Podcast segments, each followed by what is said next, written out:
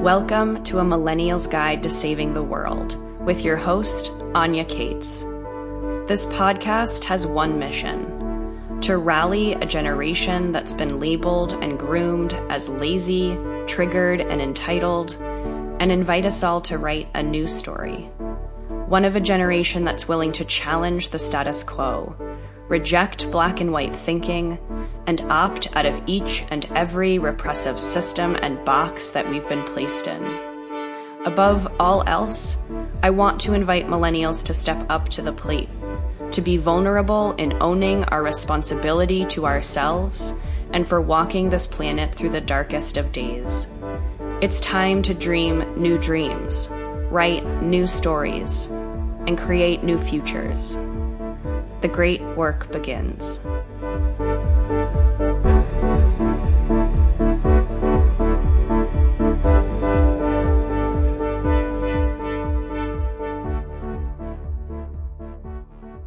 Hello, everybody.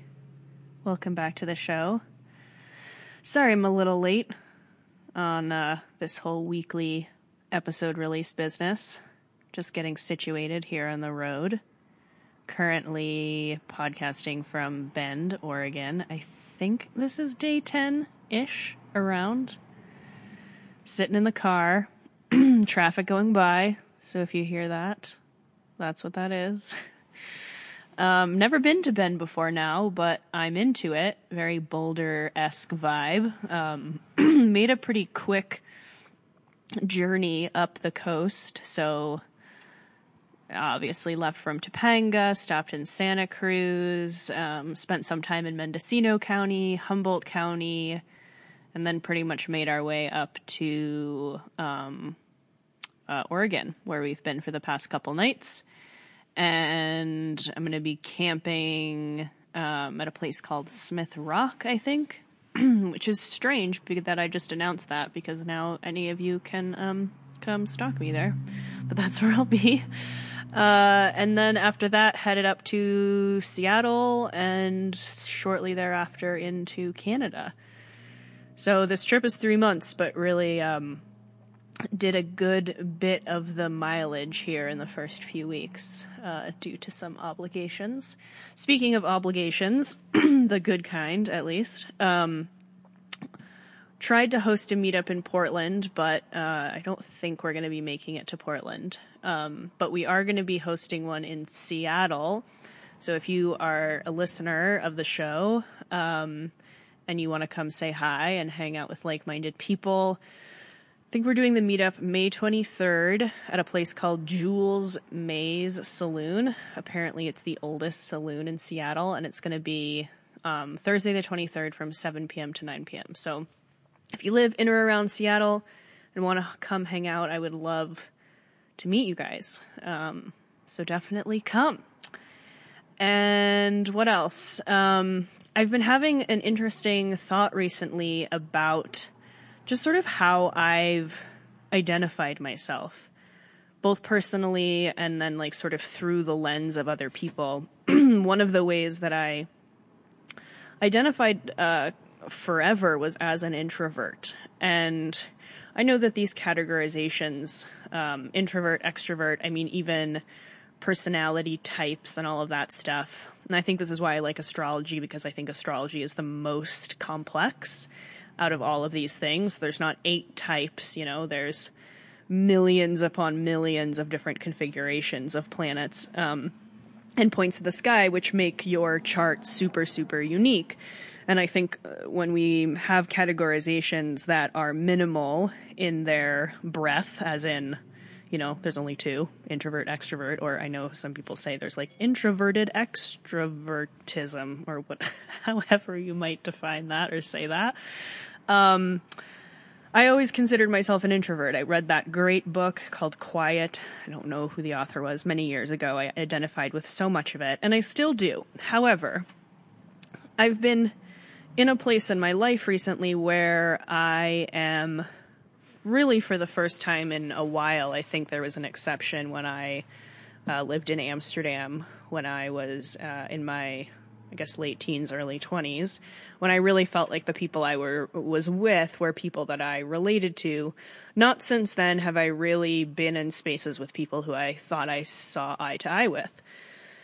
And I would notice that I would be in social situations and I would be super quiet. I wouldn't speak. People would call me shy all the time. I mean, I would go places with someone else and they'd be like, well, you were pretty quiet, or you didn't say much. And I sort of just always related that back to being introverted. Like, well, it takes me a while to open up. And I do know that when I get close to people, that's sort of the last thing I am. I'm opinionated and loud and make jokes and I'm inappropriate. But I definitely noticed that within the space of like meeting people for the first time at a party, like I was just a wallflower. I didn't say anything.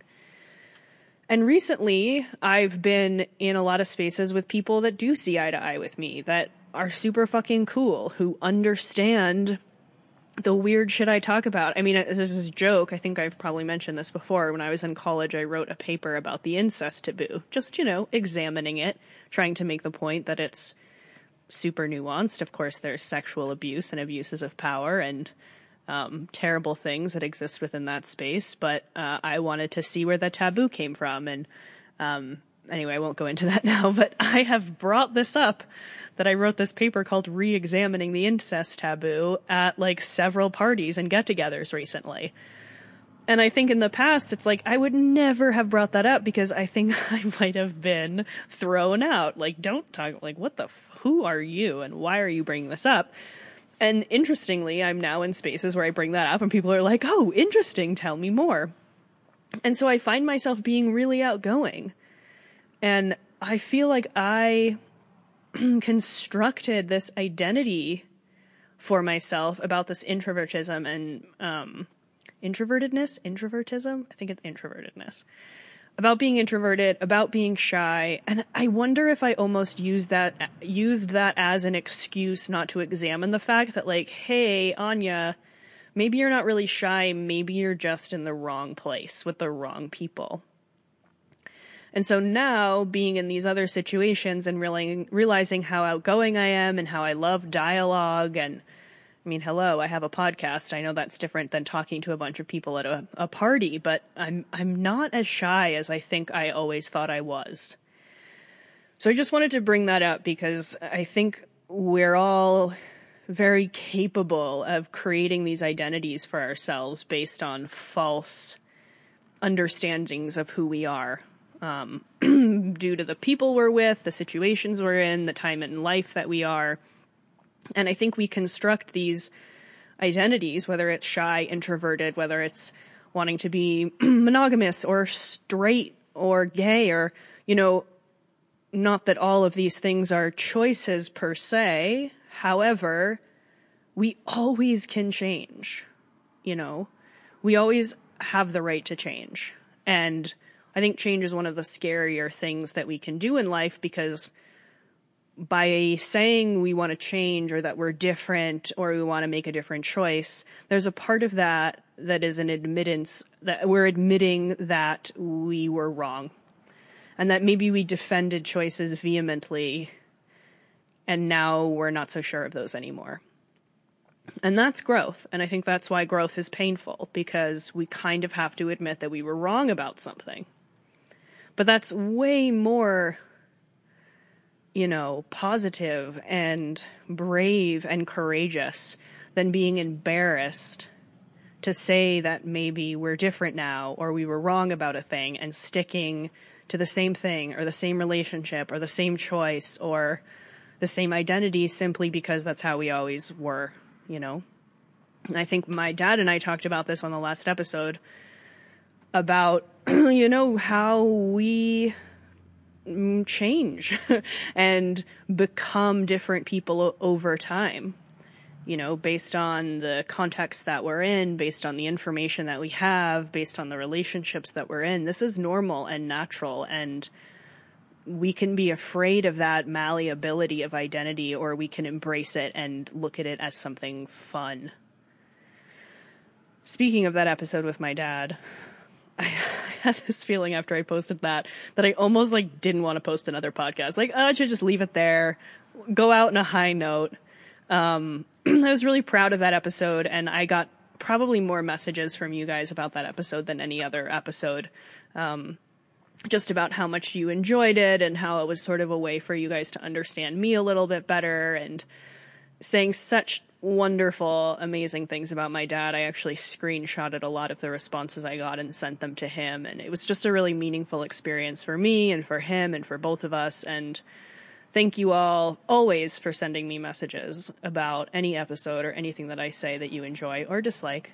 I like the negative feedback too. That was just really fun. And I think nice to be super vulnerable like that and give you guys a window into my inner life and my childhood and where I come from. And yeah, it was just a really overall amazing experience. So thank you for listening wherever you are in the world.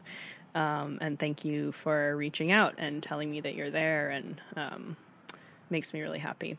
So today's episode is with my friend Neal. Neal is the founder of a company called Three Twins Ice Cream, which hopefully you guys have tried. I'll let you listen to the episode, but Neal has always been a really interesting guy to me. It was one of the things where wasn't necessarily, you know, it's hard in this doing this podcast because I feel like, you know, very particular about who I choose to interview, and I really want it to kind of fall into this theme of, you know, quote unquote, saving the world, whatever the hell that means. But obviously I want to continue this podcast for a long time, so it can't be like super specific every time. And I had the idea to interview Neal because Neal is someone who I always saw as just living a super authentic life. He did a bunch of super very different things that didn't really seem to fall in line with like, I am an entrepreneur, and so therefore that means my life looks like X, Y, and Z. It's like, sure, I'm an entrepreneur, but I'm going to do this, and I'm going to do that, and I'm going to have this experience, and here's this part of my life, and I'm going to be open about it, and have all these different chapters in my life that don't necessarily look like they were a specific path. And I think that whole idea of like having the non-plan plan is, I think, one of the more most important things to do, especially when it comes to this whole concept of fixing ourselves to fix the world, right? It's like opting out of paths or expectations around who we're supposed to be, and just kind of saying, fuck it. Like at one stage in my life, I want to, you know, be in the Peace Corps. At this other stage, I want to start this ice cream company. At this other stage, I want to go to Burning Man. These are all Neal things. So anyway, that's why I chose Neal. I had the thought to interview him for a while, and finally in my trip up north, was able to talk to him. And, we joke about this on the podcast, but it was definitely the longest conversation we'd ever had. We knew each other from the natural products industry and kind of just like chatted briefly on the trade show floor. So it was really cool to hang out with him. It's partially why I really love trips like this, and why I hope to meet all of you along the journey and on the road. Just having those face-to-face connections is really cool. So I think that's all for now. I'll let you guys listen to this episode, and hope to see you in Seattle. If I don't post an episode before then, I don't really even know quite what day it is or what the schedule is. So who knows, but hope to see you in Seattle. I will announce more meetup dates as we continue on the journey. Thanks so much again for being out there. Love you guys. All right. So I'm here with my friend Neal, although this will probably be the longest time we've ever talked. By far. I would think. Yeah. We get like little snippets in trade shows or Instagram messages. On the trade show floor, yeah. But that's cool. I feel like... this is a proper way to get to know someone, like in front of 1,500 people listening. Podcast. I mean, what does your generation do? Yeah. Everyone has a podcast. So I'm sitting here in Neal's houseboat. I've never been in a houseboat before, actually. So technically it's a floating home. Oh, a floating home. It's not a houseboat. People call them houseboats, but it doesn't have an engine. It doesn't go anyplace. So it's just a barge that sits here. So what you lived in before this was a real houseboat. It had engines. And, big engines. And what is your attraction to the home on water? Well, for those listening and not looking at home, it's kind of the golden hour right now, and it's just absolutely beautiful. We have the day outside and blue sky and Mount Tam near us, and just really peaceful. Yeah. And pretty inexpensive as far as Marin County living goes. So is that what drew you to it in the first place? Just like the view and the vibe? And I've been upgrading. So I actually first moved on to a boat, a little 27-foot sailboat, and at 6'1", there was only one spot on the boat where I could stand. Uh-huh. But it was early on in Three Twins Ice Cream, and I had no money, and I was in this apartment that was like $1,500 a month, which at the time was a lot of money. Yeah. It's like 9-10 years ago. So I came across a sailboat for sale for $2,000, and then the monthly slip was $600. So I was like, you know what? I'll try that out. I basically would break even after 2 months. Yeah. So if I didn't like it, I could always just sink it and move ashore. And I lived on that for 2 years, and then I upgraded to the houseboat, which I was on for 5.5 years. And then the girlfriend moved on, and the dog moved on, and it got small. And now we have 2 bedrooms, 2 baths, 1,100 square feet, and great views. And it's quite nice. Yeah, it's a proper home. When you were like, we have an extra bedroom, I was like, really? Like a, I guess, floating home? Okay, I have to get used to that. I keep wanting to say houseboat. You can say houseboat. I mean, did you think we were going to like put you on the deck or something? No, but I guess I don't even know if I've seen homes like this before. Like there's not that many of them. If you watch Sleepless in Seattle, yeah, that was a floating home community. Right, okay. There's about 400 here in Sausalito, so yeah. Not too many. And then there's a few others around the Bay Area and some in Seattle and Vancouver. So you're like a pioneer. I'm a follower. I mean, the hippies have lived on these things from the 60s and 70s. Yeah. And actually before then, like I think late 1800s they started, people from San Francisco would have these arcs that would be just moored up here, and they would be their summer homes. They'd come up to basically get away from the fog in San Francisco. Cool. Yeah. So that a couple of those are still around. They're quite small, but pretty. That's awesome. So yeah, so we know each other because you have an ice cream company, Three Twins. I do. And I dabbled a bit in the natural products industry. You more than dabbled. I feel like you were a mainstay. It was like a 10-year period, so yeah, it was more than dabbled. Yeah. So I want to know why you started the ice cream company and how that began, and like what was the impetus for.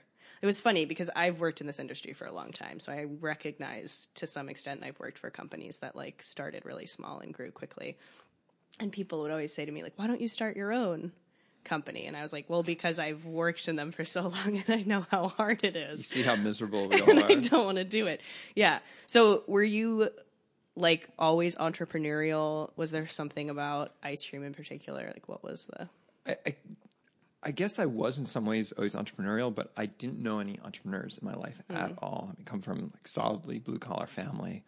Everybody in the family was blue collar. Nobody had their own business. It seemed like such a crazy thing to do.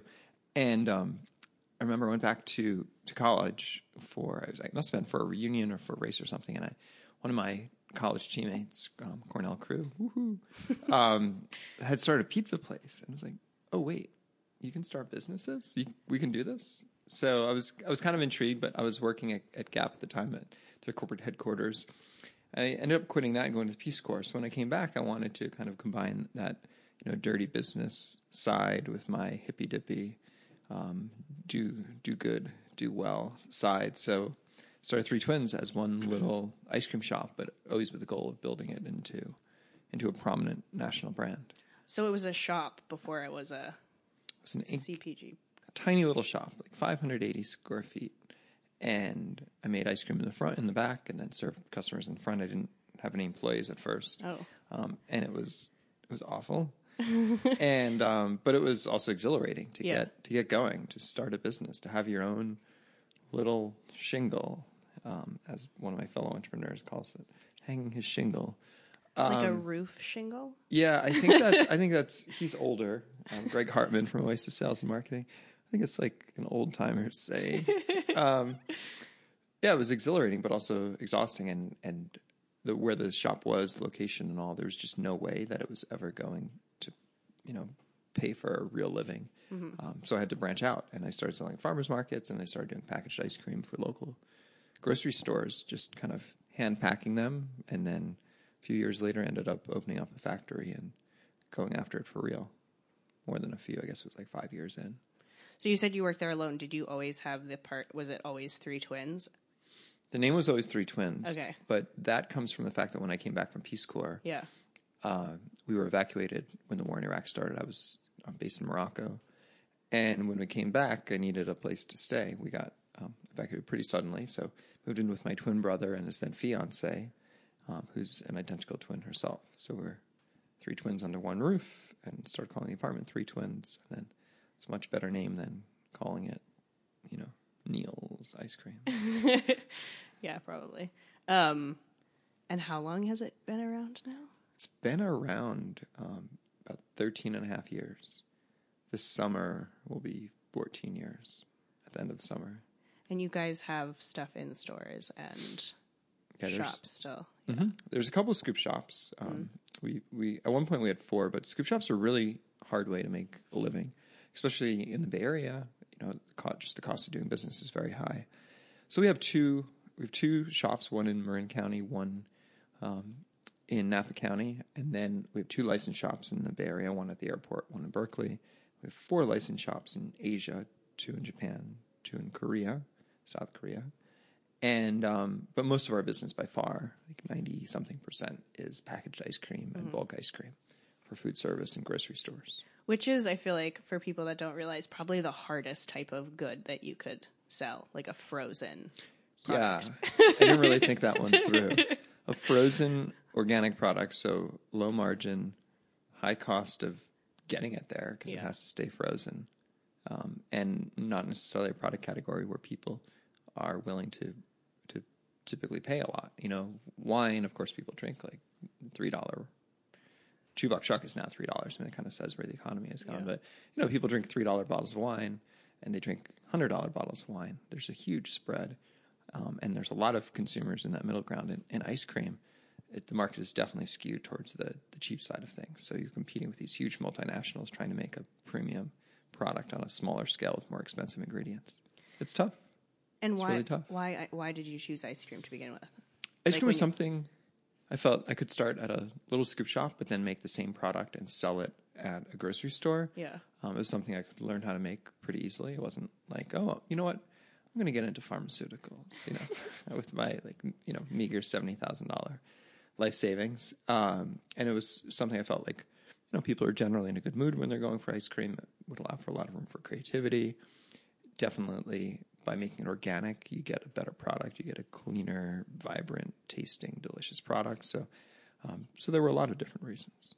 It's interesting to me that like you came back from the Peace Corps and like ventured into this, what seems like pretty capitalist type of attitude around starting a business. Did you find that? Well, I was a capitalist beforehand as well. Yeah. I mean, I was working for Gap at their corporate headquarters. Yeah. And how old were you? I was 28 when I started the company. Okay. Yeah, I mean, I believe in capitalism. Yeah, yeah. I think it has some flaws, as most of us do, but for the most part, I think it propels societies forward. Yeah, no, I don't disagree. I just wonder like how many people come back from the Peace Corps and were like, I'm going to start a business. Most go to grad school. Yeah, because nobody will hire them. Us. Yeah. I had work experience before, so I guess I could have gone. I did actually go back to work. I went to work for Levi's for a little bit, but ultimately, I wanted to do my own thing. And how do you feel like, it's funny that like online, knowing people through the internet, I feel like I know a lot about you, but we've never talked about it. Same. It's a very observational, strange. So tonight will be very interesting because we're actually going to like have dinner and have a conversation like normal humans. Or we could just like kind of have awkward silences after the interview is done. Like we'll have nothing to talk about. No, I think there'll be more because we can't really say everything on the microphone, probably. Yeah. So, yeah. Well, I mean, one of the funniest things and my favorite things about you is the fact that you almost moved to New Jersey, to the town where I grew up, to a house right around the corner, which was odd. And I'm glad you didn't go to Fair Lawn. As lovely as the town it is, it just seems like such a strange place for somebody. I think you were in your mid-20s at the time. I was living a vastly different life. I don't even remember actually when that was that I was going to maybe move there. Like what the Suja, right? Yeah, it had to have been pre-Suja. Yeah, so for the listeners, because I don't know if I've described this. So I was working for Brad's Raw Foods. Do you remember them? You know, I was in Costco today at my lunch break, and they were sampling out Brad's kale chips. Like, I had no idea that they even existed anymore. It's gone through like many iterations and sales. And where's Brad? Brad's still out there. Out there is probably a good, good expression. Yeah, Brad is no longer involved in Brad's. But yeah, I guess that was at some point when I was still working for him, and the person I was with at the time was working somewhere in New Jersey too. And I think we were trying to just find like a convenient spot that was halfway between both of our workplaces. We ended up moving to Somerville, New Jersey, which was not much of an upgrade. I didn't realize you did live in New Jersey for a while. Oh, yeah. Well, so I was born and raised in New York, and then was working at Whole Foods in Edgewater, New Jersey. Mm-hmm. So I was living in Cliffside Park. Mm-hmm. This has become the like New Jersey geography podcast. Yeah. Viewers at home, take out your map. And then I got the job at Brad's, but Brad's was located basically in Bucks County, Pennsylvania. So nowhere. It was very inconvenient. I was driving like 50 minutes to work every day. It was like a nightmare. No offense to the people in Buckstown. But yeah, Bucks County. Buckstown. It's a nice place, but hard to get there for work. But yeah, then I got a job at Mama Chia in San Diego, which is how I made my way out west. And isn't Janie from New Jersey too? Or maybe Lance is? Lance was from... Everybody's in the natural food industry is tied to New Jersey in some way. Yeah, totally. But one of the things that I observed you doing for a long time was that you were like, this might have happened more than once, but you were climbing mountains and planting rainbow flags. I really want to hear about this. So the first thing was that my one of my best friends, Kelly, who actually lives in a floating home just across the way, like about 150 feet from here, she and I decided to go climb the tallest mountain in Uganda because I'd seen a program about it, and it was like this muddy, hellacious trek. And I was like, oh, I like a challenge. And I'd climbed Kilimanjaro already. So we booked a trip, and then they criminalized homosexuality. And I thought, like, well, that's not cool. And we're going to the top of the tallest mountain. So why wouldn't you plant a pride flag at the top? The answer to that is because you could get 7 years in prison for promoting homosexuality. So Kelly wasn't in favor of it. She ended up bringing a guy that she was dating, make me a third wheel on my trip. And he wasn't for it at first, but I was like, you know what? Like, I'm just going to do this. I'm going to be real careful not to get caught, and it's going to be awesome. And so that's what happened. Brought it to the top. It took 6.5 days to get to the top of the mountain, and unfurled it, and told the porters that it was in honor of my godfather, who's deceased, but my parents generously gave me a gay Jewish godfather.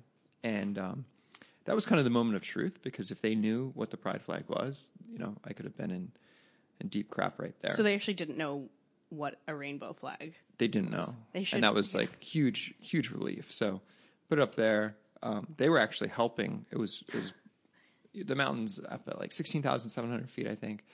The wind was blowing like 25 miles an hour, and I almost lost the flag, and I was like flopping around as I'm trying to affix it to this structure at the top, this little like plaque.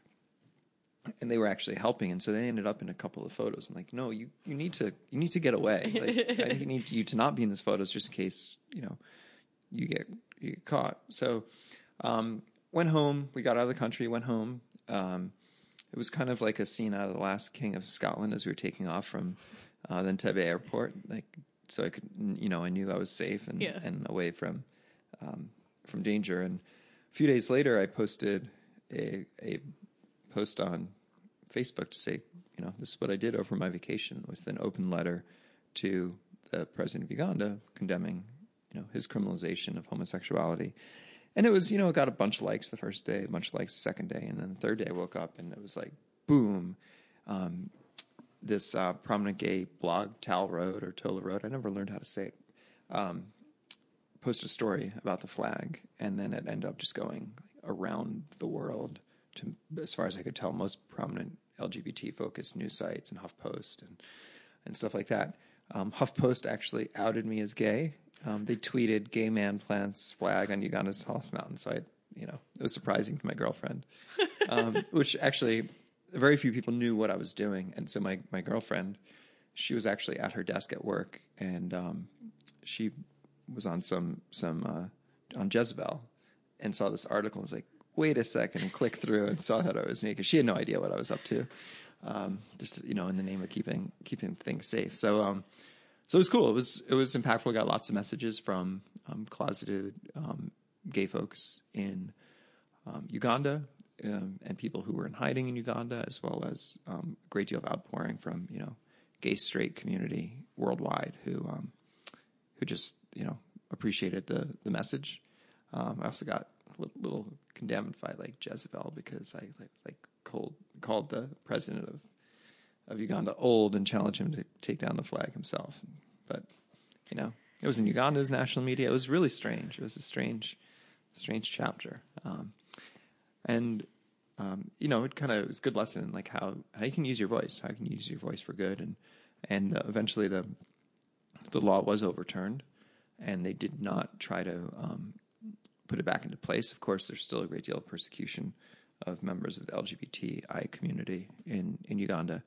But strangely enough, then, you know, a couple of years later, North Carolina had instituted HB2, the bathroom bill.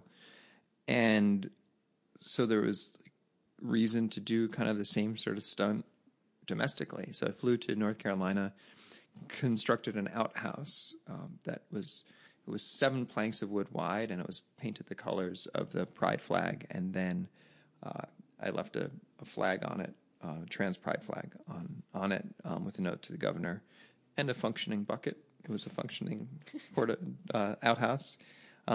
Fortunately, I could drive to the summit of the mountain within like 300 yards, so that was a lot easier and took a lot less time. And that also made some news. That also got into HuffPost. I was on Survivor at the time, so it was a little more likely to get a bunch of news.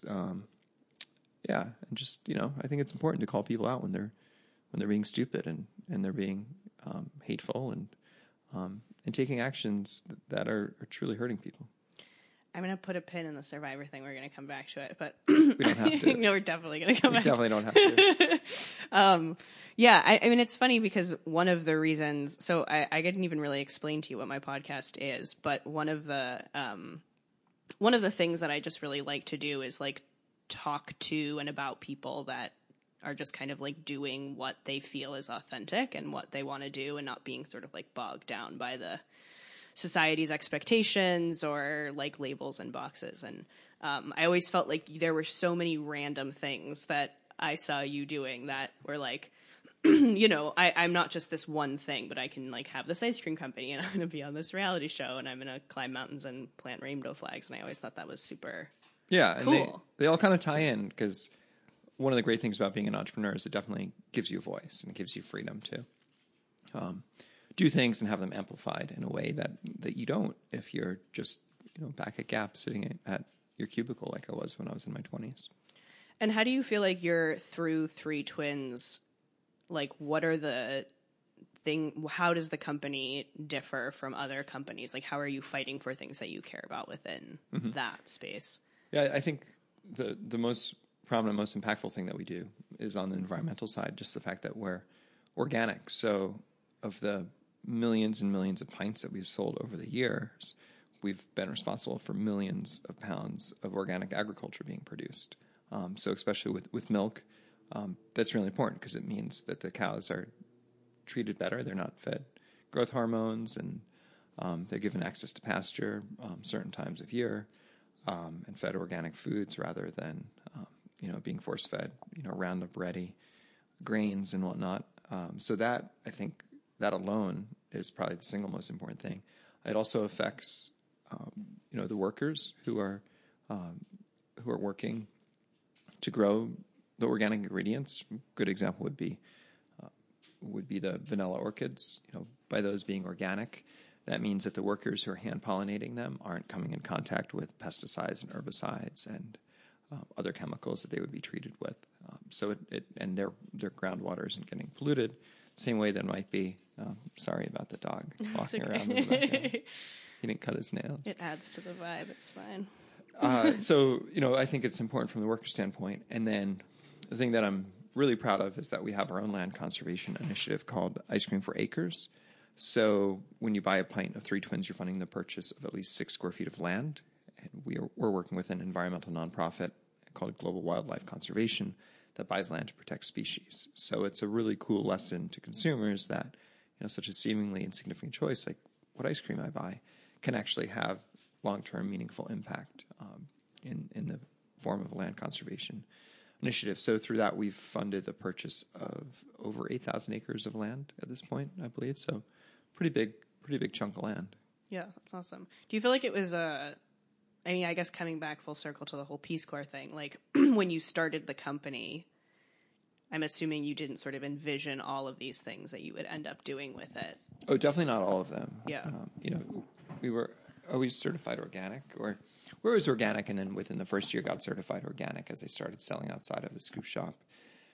The giving back thing has developed over time. Mm-hmm. First as a member, 1% for the planet, but then I felt like it was important to be more clear in what you're doing with your giving. Mm-hmm. And thus developed Ice Cream for Acres. Yeah.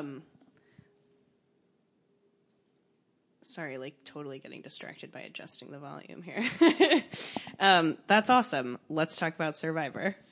Oh, Survivor. It's Survivor night. It's actually on tonight. And we could watch it if I had a TV. But I don't have a TV either. No.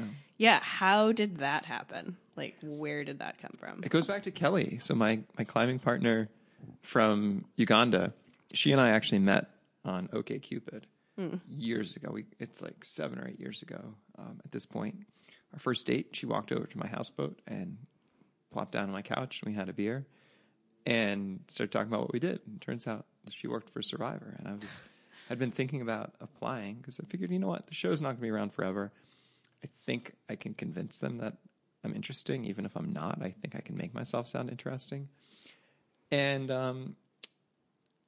Kelly introduced me to casting, and I took 2 years to apply. I applied twice, but got on the second time. And then I found myself, you know, half naked in Cambodia on a beach with cameras everywhere and sound guys. And were you like a fan of the show beforehand, or? I love the show. I'm a super competitive person. I love competitions. I love, you know, running races and puzzles and things like that, and there's just no other competition in the world that's anything like Survivor.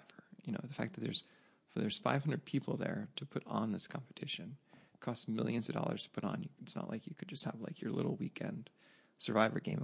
It wouldn't be the same. So I just thought it would be incredible to be inside the box rather than just watching it, and it truly was. It was one of the most exciting and also one of the most boring things I've ever done.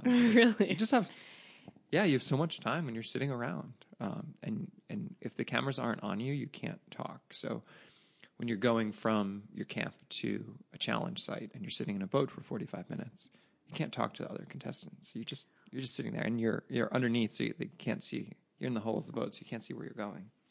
You know? You can't talk. Why is that? Because they don't want to miss any little bit that could affect the outcome of the game. And they can't record you in a boat because that would take away from the narrative of that you're stranded on this island. And they can't record you for the hour and a half that you're sitting in this green tent before the challenge while they're setting up and doing medical checks and miking you up. You can't talk then, so you're just sitting. You're just sitting all the time. So basically turned into like a Vipassana retreat. It was silent where you could say. If only I had started yoga before then. I know, yeah. I was just sitting there bored, figuring out how I got myself into the situation. What was that like? That feels like the intersection of like the most technology, modern reality show type of situation merged with this like very primal state. Was that bizarre? You know, it's not.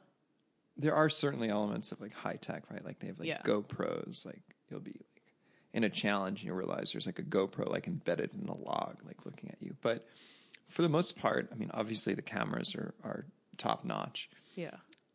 That's it. You don't see any technology. You see the camera. And other than that, you are on this deserted island, which in our case, it wasn't actually a deserted island, but as far as we could tell, it's deserted because you couldn't couldn't see any other part of the island. You couldn't see where the couple hotels were and stuff like that.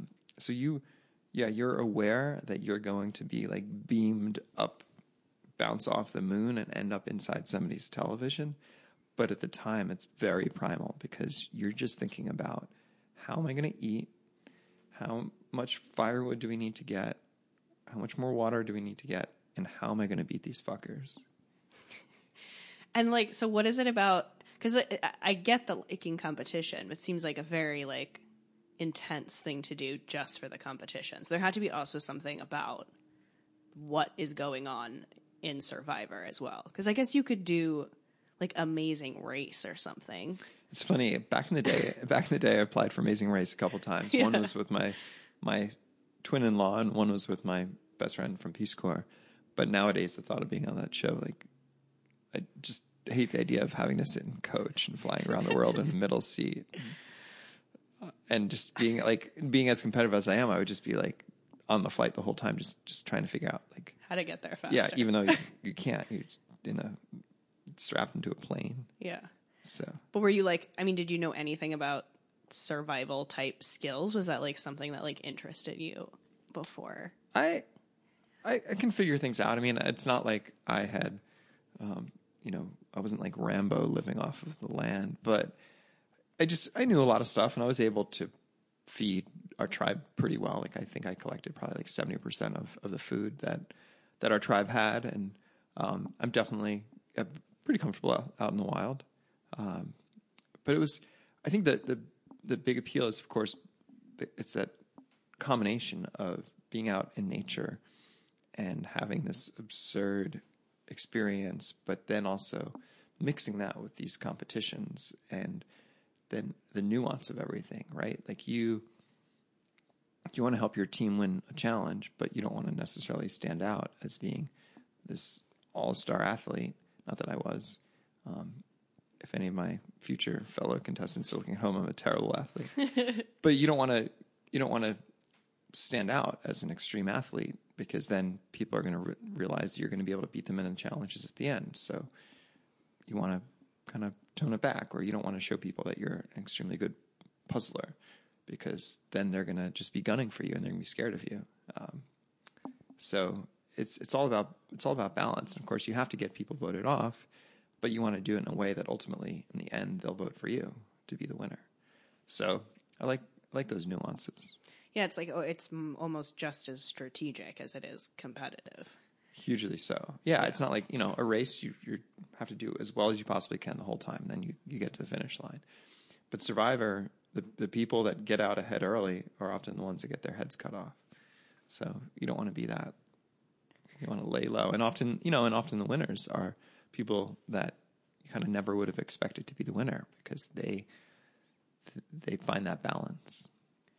How does that play? I mean, I'm assuming prior to that, but also when you came back, like, do you think in that way in general in your life, in this sort of like very strategic? I think I always did to some degree. So I can't say that I feel like, oh, I'm thinking more strategically with Survivor. I think the biggest change has been that I now eat breakfast because I don't like being hungry anymore. Really profound. Yeah. Wow. Yeah. It's great. Yeah. Great mic drop moment. This is the moment I was looking for in this interview. Do you feel like your experience working in Three Twins assisted you in that at all? Like, where is the convergence between? Oh, definitely. I mean, yeah. Being an entrepreneur, I think for most of us, it's not going to go very well for a good part of the time. And you need to have that patience. You need to be willing to work hard. You need to always be thinking about, what's the next thing I can do to make it better? How do I save the ship? Or how do I turn the ship so things get better? And I think that's definitely, a skill that you employ in Survivor. Obviously it's 39 days, not years and years and years. But it's that same sort of thinking. And I think that's the reason that I got on the show, is because I could talk about those experiences from entrepreneurship to then get me into the game. And ice cream pants. The ice cream pants are like your thing. Yeah, I wear custom printed ice cream pants, and And like, you don't have to do much really other than just like show up in the ice cream pants, and people are like, okay, that's a cool dude. I mean, cool's probably not the word most people would use. Oh, depending who you are, what you think is cool, I suppose. Yeah. But yeah, like at trade shows, you just like stand around and look pretty. But Jeff Probst loved those. I'm pretty convinced that they helped to get me into the game. Do people like, how do you, so people tell me this all the time. They always will call me brave. And I always find that to be a very strange thing to hear, because for me, I think people associate bravery with like a lack of fear, mm-hmm. which isn't the case. Do you find that? That like you're walking through fear? Like it's like, okay, this is fearful, I'm going to do it anyway? Or do you feel like you are above the fear? Oh, no, I'm definitely not. Yeah. Definitely not above the fear. I definitely just like, you just kind of march forward and just decide you're not going to quit.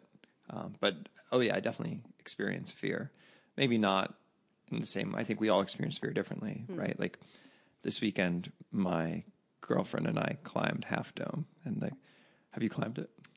No. So, you know, there's I haven't, but yes, I'm familiar. There's cables from the summit. The last 400 vertical feet is pretty steep, pretty smooth granite. So there's cables, and this time of year they're down. They don't have these uprights like stanchions that hold them up. They don't have these wooden crossboards.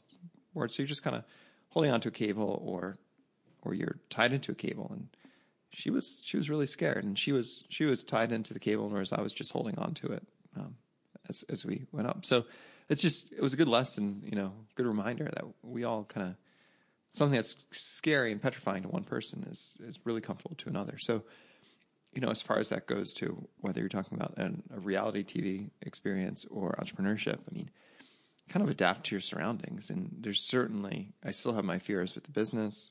There's certainly things I do in life that I fear, but you know, it also kind of gets the heart racing and gets the adrenaline flowing, and makes life a lot more interesting than just staying on the couch and being safe.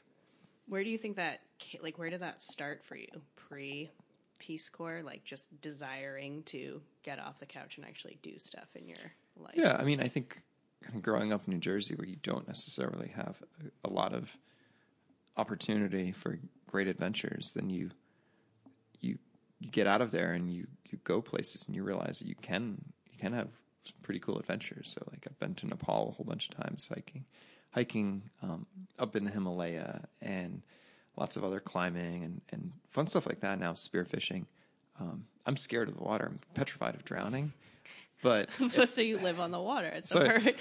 Well, there's little chance to falling in. Yeah, I've almost fallen once off the sailboat when I took a step out in the morning, and went sliding because the deck of the boat was frozen. Who knew that it could freeze on the deck of a boat in Northern California?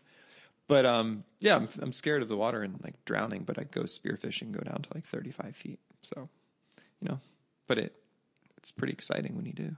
And you think a lot of that came from just like the desire to not stay put or be stuck. Yeah, to experience life. Yeah. To have these, you know, sure, I'm not necessarily in love with the thought of drowning, but it's really cool to dive down to 30 or 35 feet and just see what's down there, and then maybe catch something delicious. Catch might be a nice way to put it. Yeah. Put a hole in something delicious and eat it. Yeah. Do you, have there been times, I mean, this is a silly question, but like in terms of your company where you, pun totally intended, wanted to jump ship, or someone told you to jump ship and you were like, no? No, not yet. I mean, it's 14 years in, and that, which is, by the way, a very long time. It is a long time for this industry. Like, people don't get that. Like, I feel like the shelf life on a brand is average 3 years or something. I guess, well, with any business. I mean, yeah, a lot of brands come and go. Yeah. Right. Or come and go, in case of Brad's, apparently come back. Yeah. To Costco. Yeah, it's just taken a long time, and because I started with so little, it wasn't like I was venture funded. I had $70,000 and $25,000 borrowed from the bank of mom and dad. So it's been a slow, arduous at times process, but there hasn't really been the opportunity to jump ship, in that I you know, kind of still need to get the company to the place where I can, you know, repay my investors and become more financially stable. Is your, not to like disclose proprietary information, but do you feel like it's a brand you want to like stay a part of for as long as you can? I just know there's a lot of companies that also like, we're going to build this to sell it. And yeah, I mean, even if we do sell it at some point, I would hope and would think that I would still be involved being the guy on the logo, you know, and the guy that signs each and every pint container. I don't actually do that, but my signature is on there. If anyone ever wants to forge it, that's it. Yeah, so it would be great to still, you know, be involved and in some way, but at the same time, I don't think I'll do it forever. Yeah. So what has been like the biggest surprise in owning that business that you didn't expect? I think a huge surprise is just how difficult it remains. Mm. You know, I thought like, oh, it'll be hard for a few years, then I'll get it off the ground and it'll just be, you know, flying around like a butterfly. And it's not, it's just hugely different challenges every year, but it apparently never gets easier. So yeah, that's been, it's been interesting. It's kind of been something I came to a reckoning with a bunch of years ago, I think maybe at like year 8 or 9. And it's still true that it wasn't going to get easier. It never gets easier. It's just like different challenges all the time. Yeah. Yeah. Well, and I'm assuming like the challenges you were dealing with at the beginning are different from the ones that are now. Very different. And the scale of them is very different, right? Like if I messed up a batch of ice cream back in the day, it would cost like $50, like 5-gallon batch. And nowadays it could be a 12,000 pint screw up or larger. So, you know, you're talking, there can be a screw up that could like cost you or the company. I don't own the whole thing, but it costs the company like a car, you know, the value of a car. It's like, you're not on the game show winning a new car. You're like, something's getting screwed up and you have to throw out $25,000 worth of product. So those are sad days. Well, and you must feel like a much larger sense of responsibility toward your customers too now, given like how vast the brand. Yeah. There's a lot more of them and much larger responsibility to the employees because there's, you know, 50 people roughly who are dependent upon us for their paychecks and to pay their mortgage and put their kids through college. So, yeah, that does certainly weigh on me at times. Do you feel like, how did that play into like all these other things that you were doing with your life and like playing into the fact that you are kind of like the face of a brand? Was that an interesting or has been an interesting experience? It's certainly been an interesting one. It's not always welcome. I mean, there's certainly times when you just kind of want to hide and be anonymous, but then of course I do stuff that puts myself out there more and more. So I can't complain but it's always nice and validating when people do come up to you and they just tell you how much they love their brand. Generally speaking, people don't come up and tell you that they don't like your stuff. So, so it's nice and it's meaningful. And you know, one more thing that's different than just sitting on the couch or staying in the cubicle. It's validating, satisfying, and it's great to know like how much joy you can spread with a brand. Yeah. Yeah. I mean, I appreciate it. I think and why I've been able to like internet stock these cool things that you've been doing. Like you have been pretty open about all of these different experiences in a way that I don't think everybody is all the time, especially owning a brand. It's like people are so careful, I think. Yeah. With the Uganda thing, it was interesting because, you know, it was something I did. And of course people would expect that I was, you know, a liberal Californian, but when the whole Uganda thing started to go, you know, global, I was definitely scared that, oh, well, could have a negative impact on the brand. It was neither meant to have a positive nor a negative impact on the brand. It was just something that was important to me. At the end, I don't think it had much impact either way on the brand itself. Yeah. Can we talk about this, like, thing that you discovered recently about your dad? My biological father. Your biological father, yeah. Yeah. So October, I guess it's coming up on 3 years ago, I was at a family wedding, and I made the same stupid kind of quip joke. I don't even know what you would call it. it was my, we were at the happy hour of the wedding, and it was my cocktail hour. It was my mom and my twin and I. And I made some quip about Carl and I having different fathers, insinuating that our mom had a couple different mates at the time. Mm-hmm. And my mom looked at me and said, oh, well, I guess my twin brother said, well, Mom, do we? And my mom looked at both of us and said, maybe, and walked away. And we got a call at 6 the next morning from her saying we had to have a family meeting because she didn't know when I was flying back to California. I was like, Mom, like, we've never had a family meeting. Like, what's going on? Are you and Dad getting divorced? Which would have been funny because it was their 45th wedding anniversary that day. Did someone die? No, none of that. Long story short, because I don't know how long this podcast goes. You can tell some of the story. It turns out that there was indeed a chance that my twin brother and I had different fathers. Not because Mom was sleeping around, but because it turns out that my two brothers and I are all the product of sperm donors. And this was, you know, we were conceived in... Wait, so how do you and a twin have different fathers? Da, da, da. It is possible. It is possible for, you know, out in the natural world as well.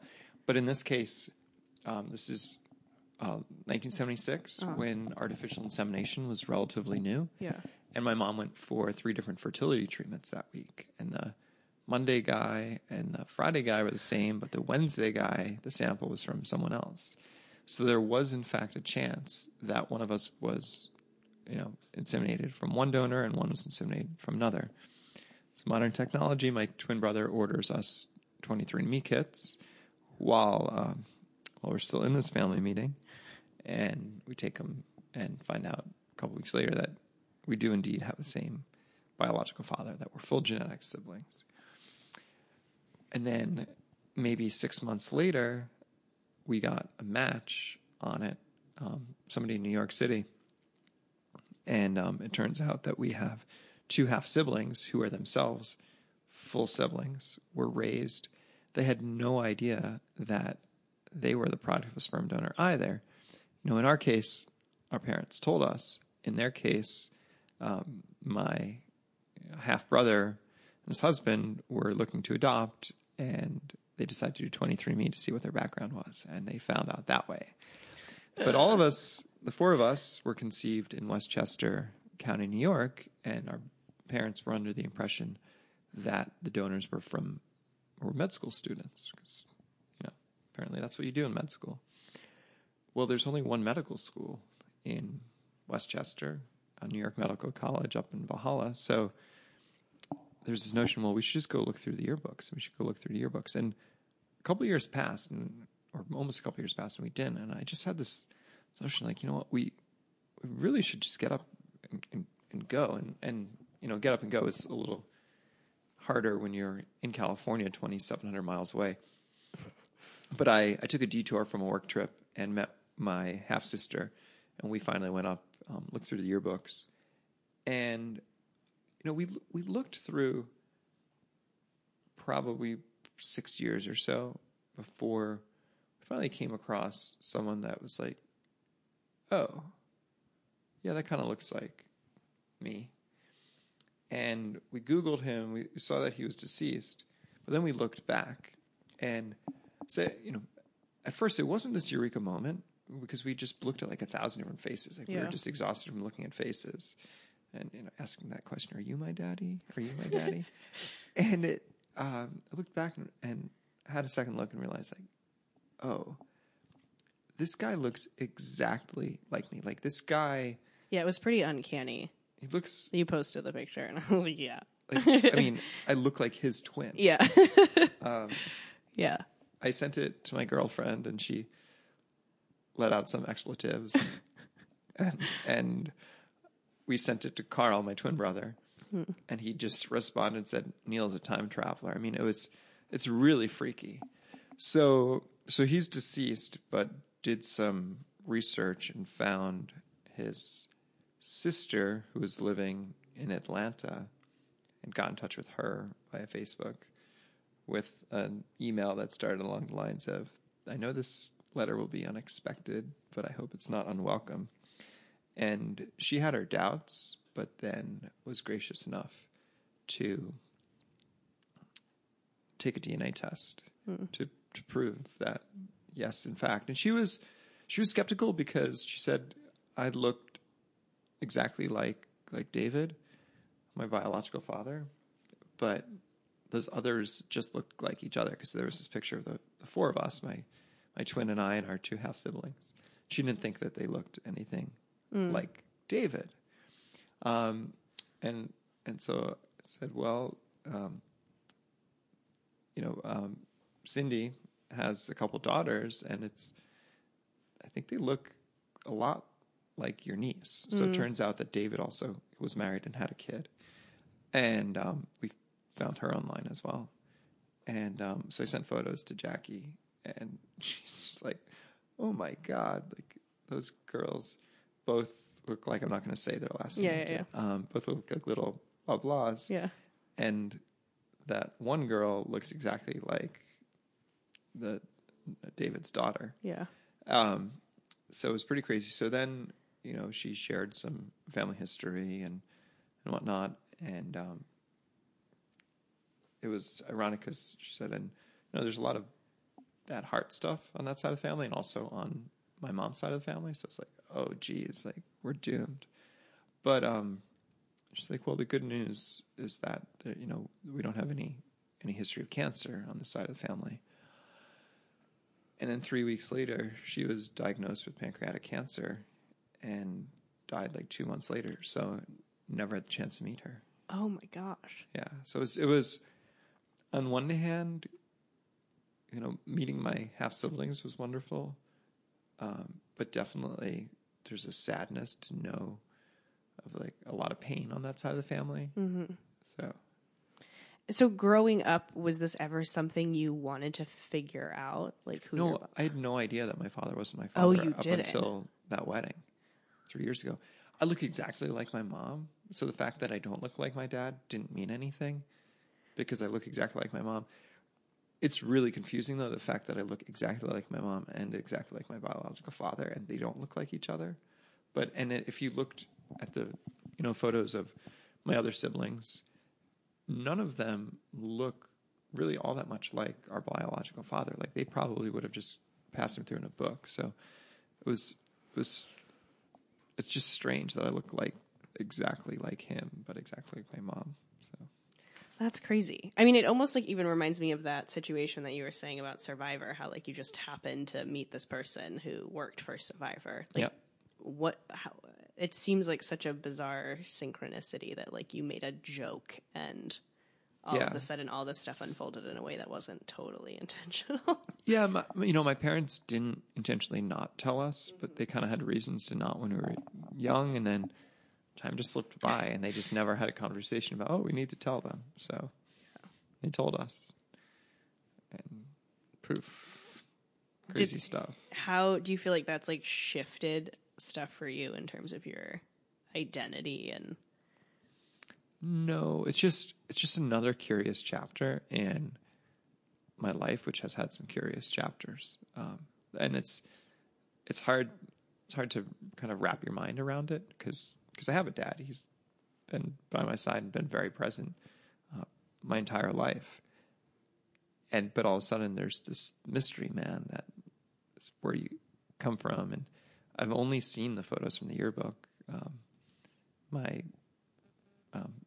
biological aunt, she sent us a photo that she said was of David, but it was like one of her grandkids. Like she's like attached the wrong file, and we asked her to send it again, and she didn't, and she got sick. So we've only ever seen these yearbook photos of him. So it's just this odd thing that's out there. Are you glad you know, or do you almost wish you?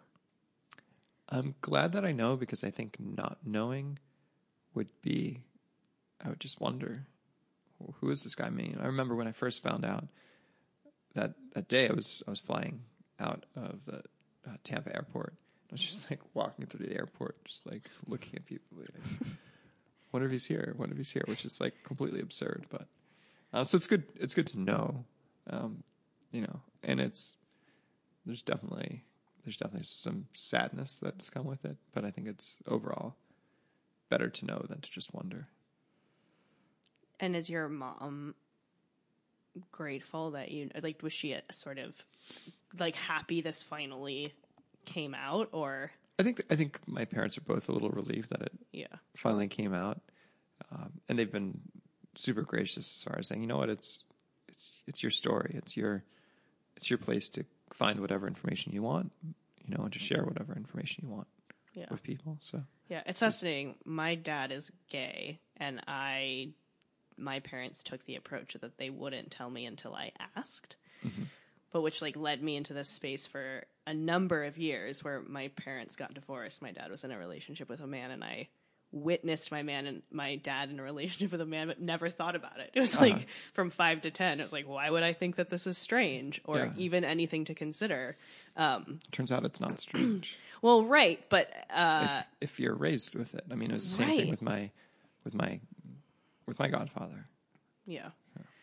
And then like learning this thing, it's just a bizarre way to kind of like your way that you look at the world is like shifted in this kind of unexpected fashion where something that wasn't something becomes something, you know? Yeah.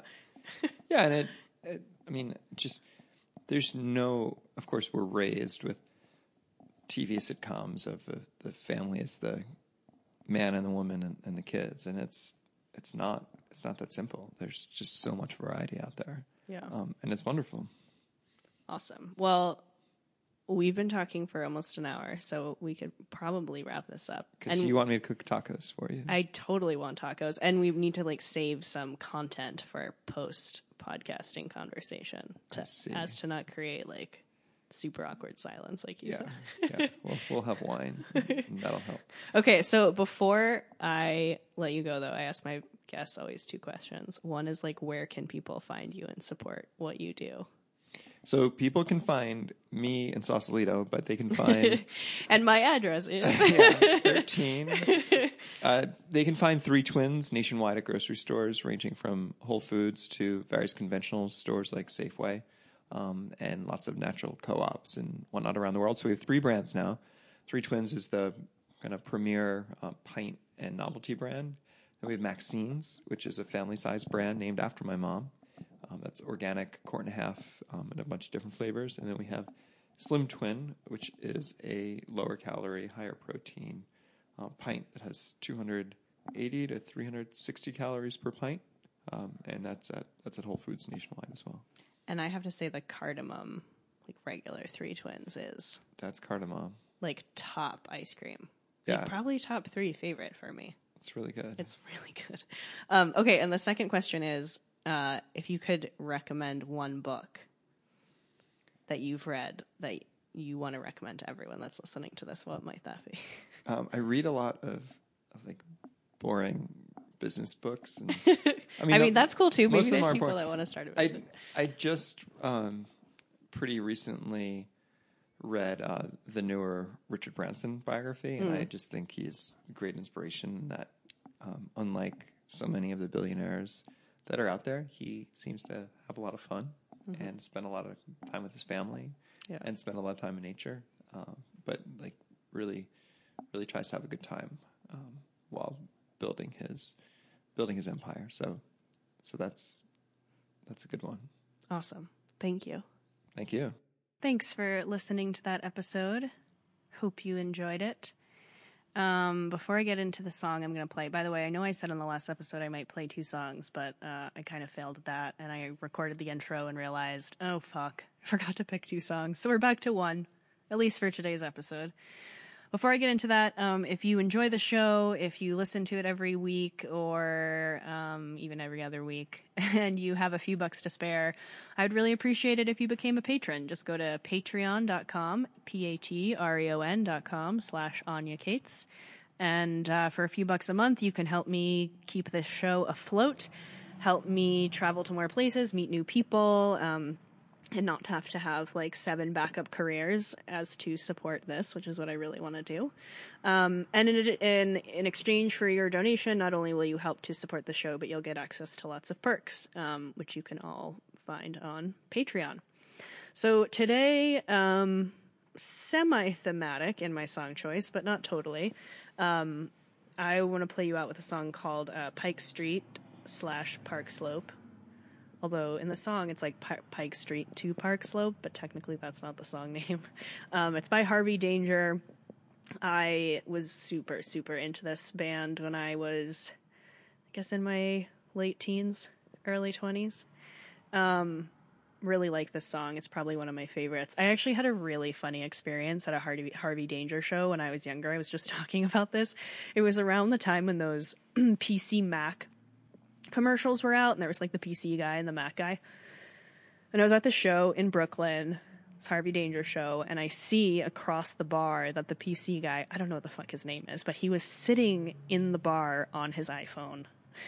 And I totally took a video or a photo. I've since lost it, but it was just a very funny experience. And so I have this very strange connection now between Harvey Danger and seeing the PC guy on his iPhone back in the day. So yeah, that's not a very like interesting or meaningful story, but I thought I'd share it anyway. All right, enjoy the song.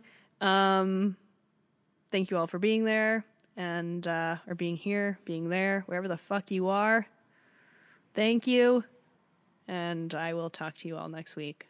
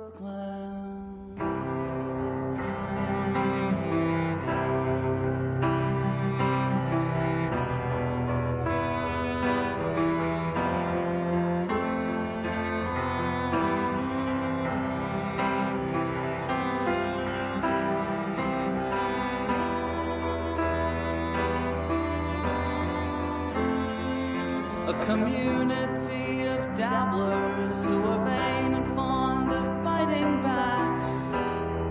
We hate it when our friends become successful, and a different school whose energies are spent evading income tax, and silicone enhancements by the breastful. Maybe we could run away and start a little repertory movie house or something.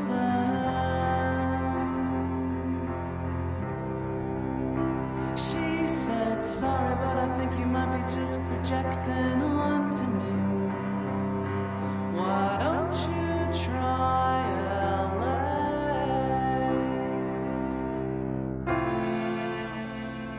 Pike Street to Park Slope, Brooklyn.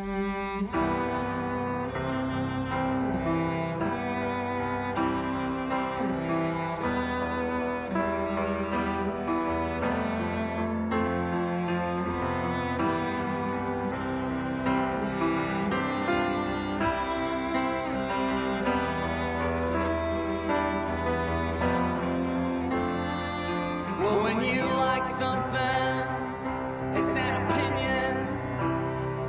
But when I like something, it's a manifesto.